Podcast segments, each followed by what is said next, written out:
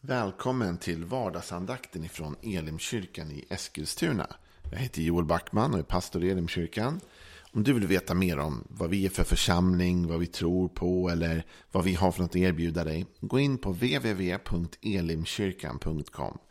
Eller så går du in på vår Facebook-sida, eh, Elim Eskilstuna, och likar den. Eller så går du in på vår YouTube-kanal, Elimkyrkan Eskilstuna, och så prenumererar du där. Då missar du inget av det som händer hos oss eller som vi vill få erbjuda till dig. Och vi försöker ständigt att erbjuda dig bra saker, bra grejer. Så, den här veckan, det är tisdag idag, vi började igår lite grann med att eh, gå igenom vapenrustningen. Vi pratade om att, att livet är faktiskt också att det finns en kamp i livet. En kamp mellan det goda och det onda.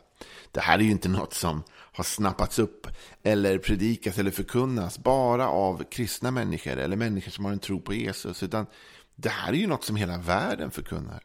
Kanske en av de största förkunnarna av kampen mellan gott och ont i Hollywood.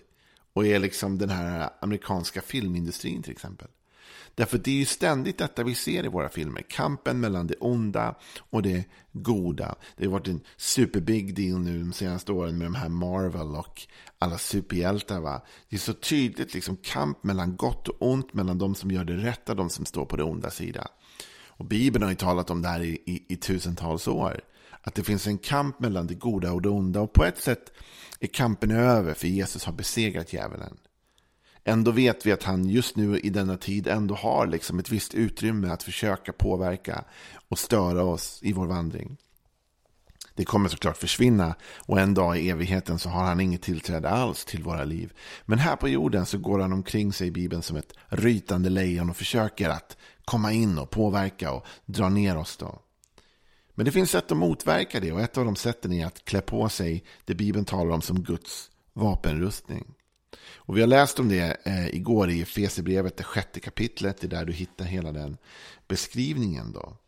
Eh, och vi läser från vers 10, men jag tänker inte läsa hela nu, utan nu stannar jag upp lite grann. Ungefär där vi ska ta vidare idag. Hämta nu styrka hos Herren av hans oerhörda kraft. Ta på er Guds rustning så att ni kan hålla stånd mot djävulens lömska angrepp.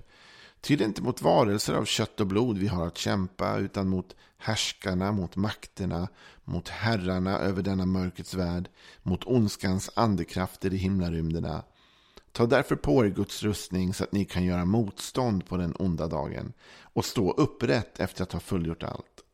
Stå alltså fasta, spänn på er sanningen som bälte och klä er i rättfärdighetens pansar talade igår lite grann om sanningens bälte och vikten av att hålla sig till sanningen och vad sanningen gör för vårt liv, hur den håller ihop vårt liv och hur den försvarar och beskyddar oss faktiskt när vi håller oss till den.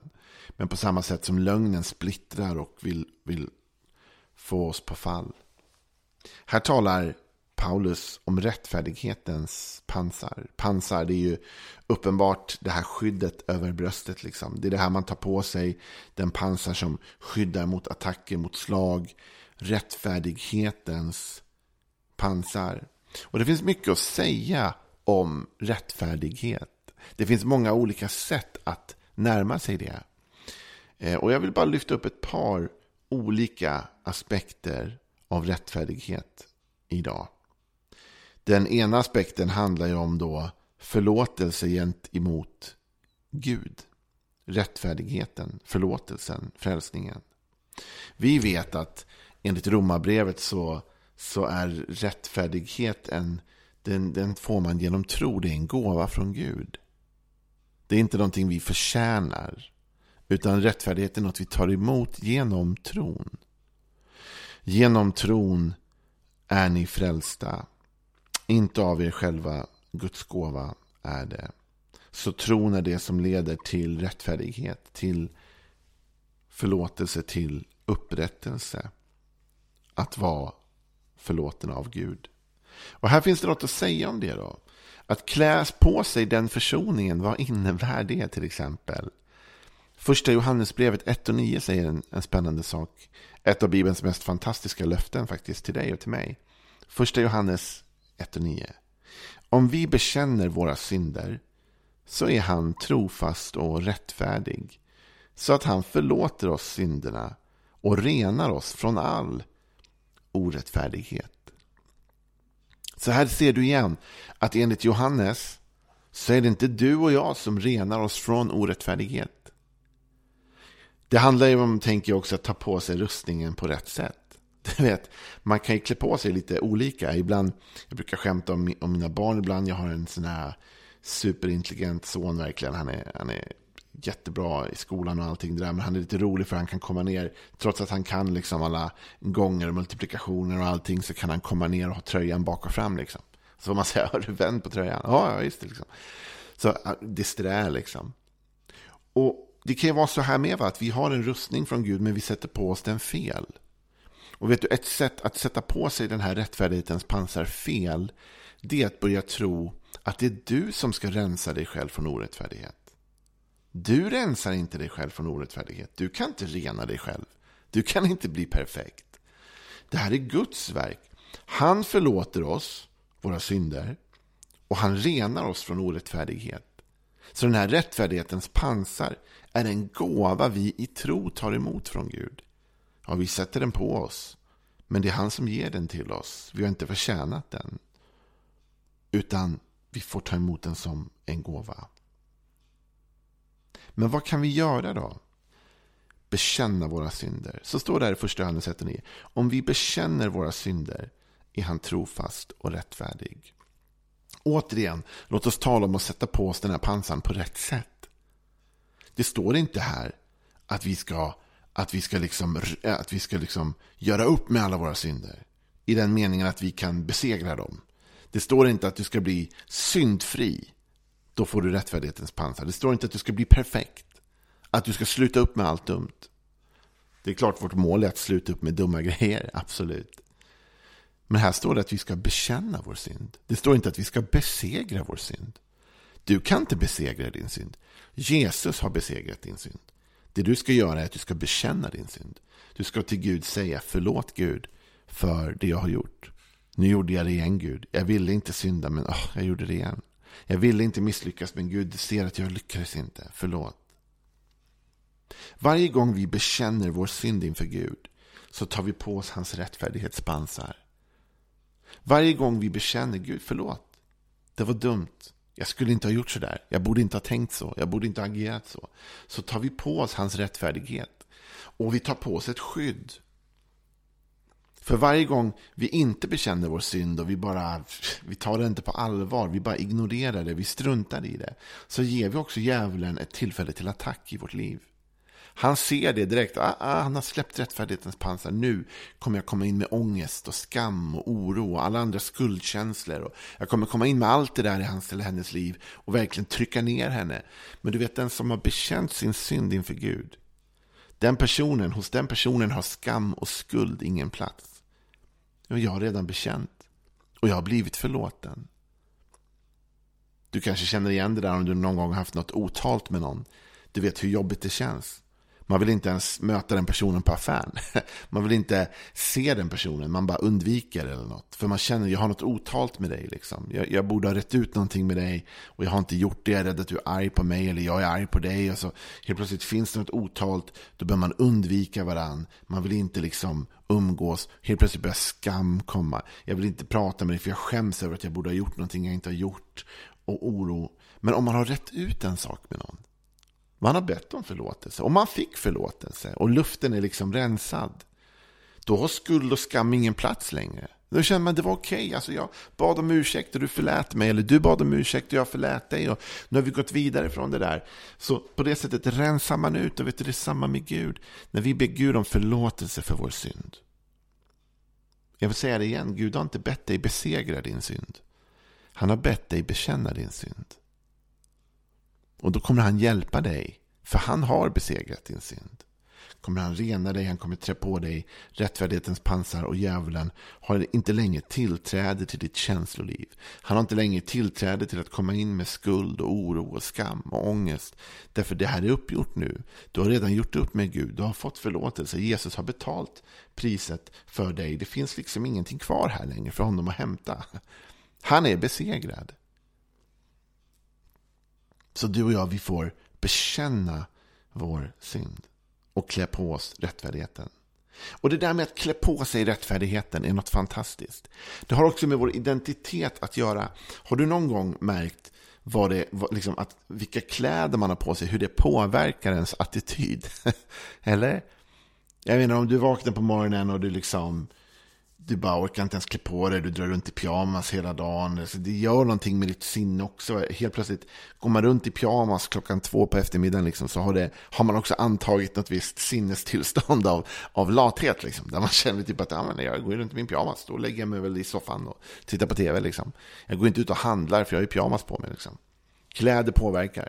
Jag såg faktiskt någon studie för några år sedan som handlade om att människor som, som klädde sig fint eller ordentligt, de presterade bättre har ingenting med deras förmågor att göra generellt, utan det hade bara med en mental inställning. Liksom. Man, man på något sätt hade en switch där, där man, nu klär jag mig lite ordentligt, liksom. nu försöker jag. Och när jag var liten så sa min pappa ofta till mig, eller han har sagt hela livet till mig, liksom, jag burit det med mig, typ att men liksom Joel, ju sämre du mår, ju bättre ska du klä dig. Liksom. Det kommer hjälpa dig. Det kommer hjälpa dig att ha en positiv eh, inställning till dagen. Det kommer hjälpa dig att, att lyfta dig själv mentalt. Och det är sant. För när du och jag klär oss i rättfärdighet så händer något med vår attityd. Så händer något med vår inställning. Du kanske varit irriterad när jag sa förut att du ska inte besegra din synd, du ska bekänna den. Låt mig komma till hur man besegrar synden i sitt liv på ett sätt. Det har mycket med det här att göra. Jag skriver, har skrivit ett par böcker och en av mina böcker, Guds nåd, sådan den verkligen är. En bok jag skrev tillsammans med min far. Så, så eh, tar jag ett kapitel upp detta med hur vi ser på oss själva. Du vet, om vi har en attityd och ser på oss själva som syndare, då händer någonting med oss. Jag tänker så här, om jag ser mig som en syndare, då kommer jag att synda. Därför det är det syndare gör. Eller hur? Det ligger i identiteten. Det är ingen som är förvånad över att en syndare syndar. En syndare ska synda. Det är väl det, han, det, är väl det hans identitet är på något sätt. va? Så om jag ser mig själv som en syndare kommer jag synda. Det är därför vi ser att människor hela tiden tillåter saker att ske i deras liv därför att de har ingen identitet. De står inte upp för någonting. De, ser inte, de, de har ingen bild, hög bild av sig själva. De ser ner på sig själva, så de låter andra se ner på dem också. De, de hatar kanske till och med sig själva, så de låter andra hata dem också. Det blir naturligt. En syndare syndar. Men om du ser dig som rättfärdiggjord, Därför du har bekänt din synd inför Jesus och du vet att han har dött för din synd. Och du vet att han har förlåtit dig och luften är rensad. Du är rättfärdiggjord genom tro, inte genom ditt eget agerande utan genom tron på honom. Och du börjar se dig själv som rättfärdig.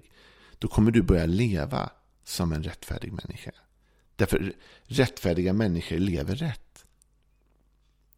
Och om du har den identiteten i ditt hjärta, jag är rättfärdiggjord, så kommer du börja fatta bättre beslut. När jag insåg det här, när jag började studera nåd och vad nåd egentligen var, liksom, och vad nåd betyder, så, så förändrades min tanke. Och, och jag märkte att vissa saker jag hade brottats med i mitt liv hade jag lättare att hantera nu. Därför jag tänkte på ett annat sätt, det vet förr i tiden om frestelsen kom och liksom man var, vart frestad att göra något dumt eller tänka eller säga något. Och så kanske liksom man bar en identitet av att jag är en syndare. Jag, det kan ju lika gärna, liksom, du vet, man faller rätt in i det. Men nu började jag se mig själv som rättfärdig. Och då händer något med ens identitet. För då tänker man så här, jag är bättre än det här. Så helt plötsligt när frestelsen kom, när man kände att djävulen kom med sina lömska angrepp och viskade någonting. Så började jag tänka så här, Joel, du behöver inte det här. Du är bättre än det här. Joel, du är ju rättfärdiggjord. Varför ska du ägna dig åt det där? Varför skulle du ägna dig åt något så småsint som det där när du är rättfärdiggjord?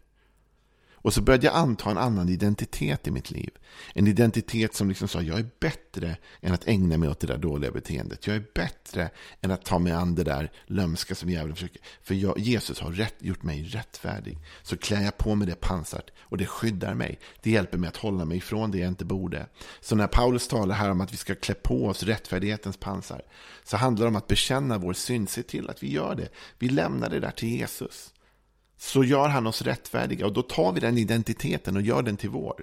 Vi bestämmer oss för den här tisdagen, den här veckan, jag är rättfärdig för Jesus har friköpt mig och betalt priset för mig och jag har bekänt min synd och han har förlåtit mig. Så jag är rättfärdig, så jag behöver inte och jag kommer inte ägna mig åt det som syndare gör, för jag är ingen syndare. utan jag är rättfärdiggjord. Hörru, ska vi börja tänka så den här veckan? Då tror jag att vi kommer få en spännande vecka där vi kommer se fantastisk utveckling i våra egna liv. Där vi kommer märka att djävulens lömska angrepp inte biter på oss. För vi har antagit en ny identitet. Vi är rättfärdiggjorda genom honom. Låt det bli den här veckans mantra. Ha en bra vecka nu. Hej då!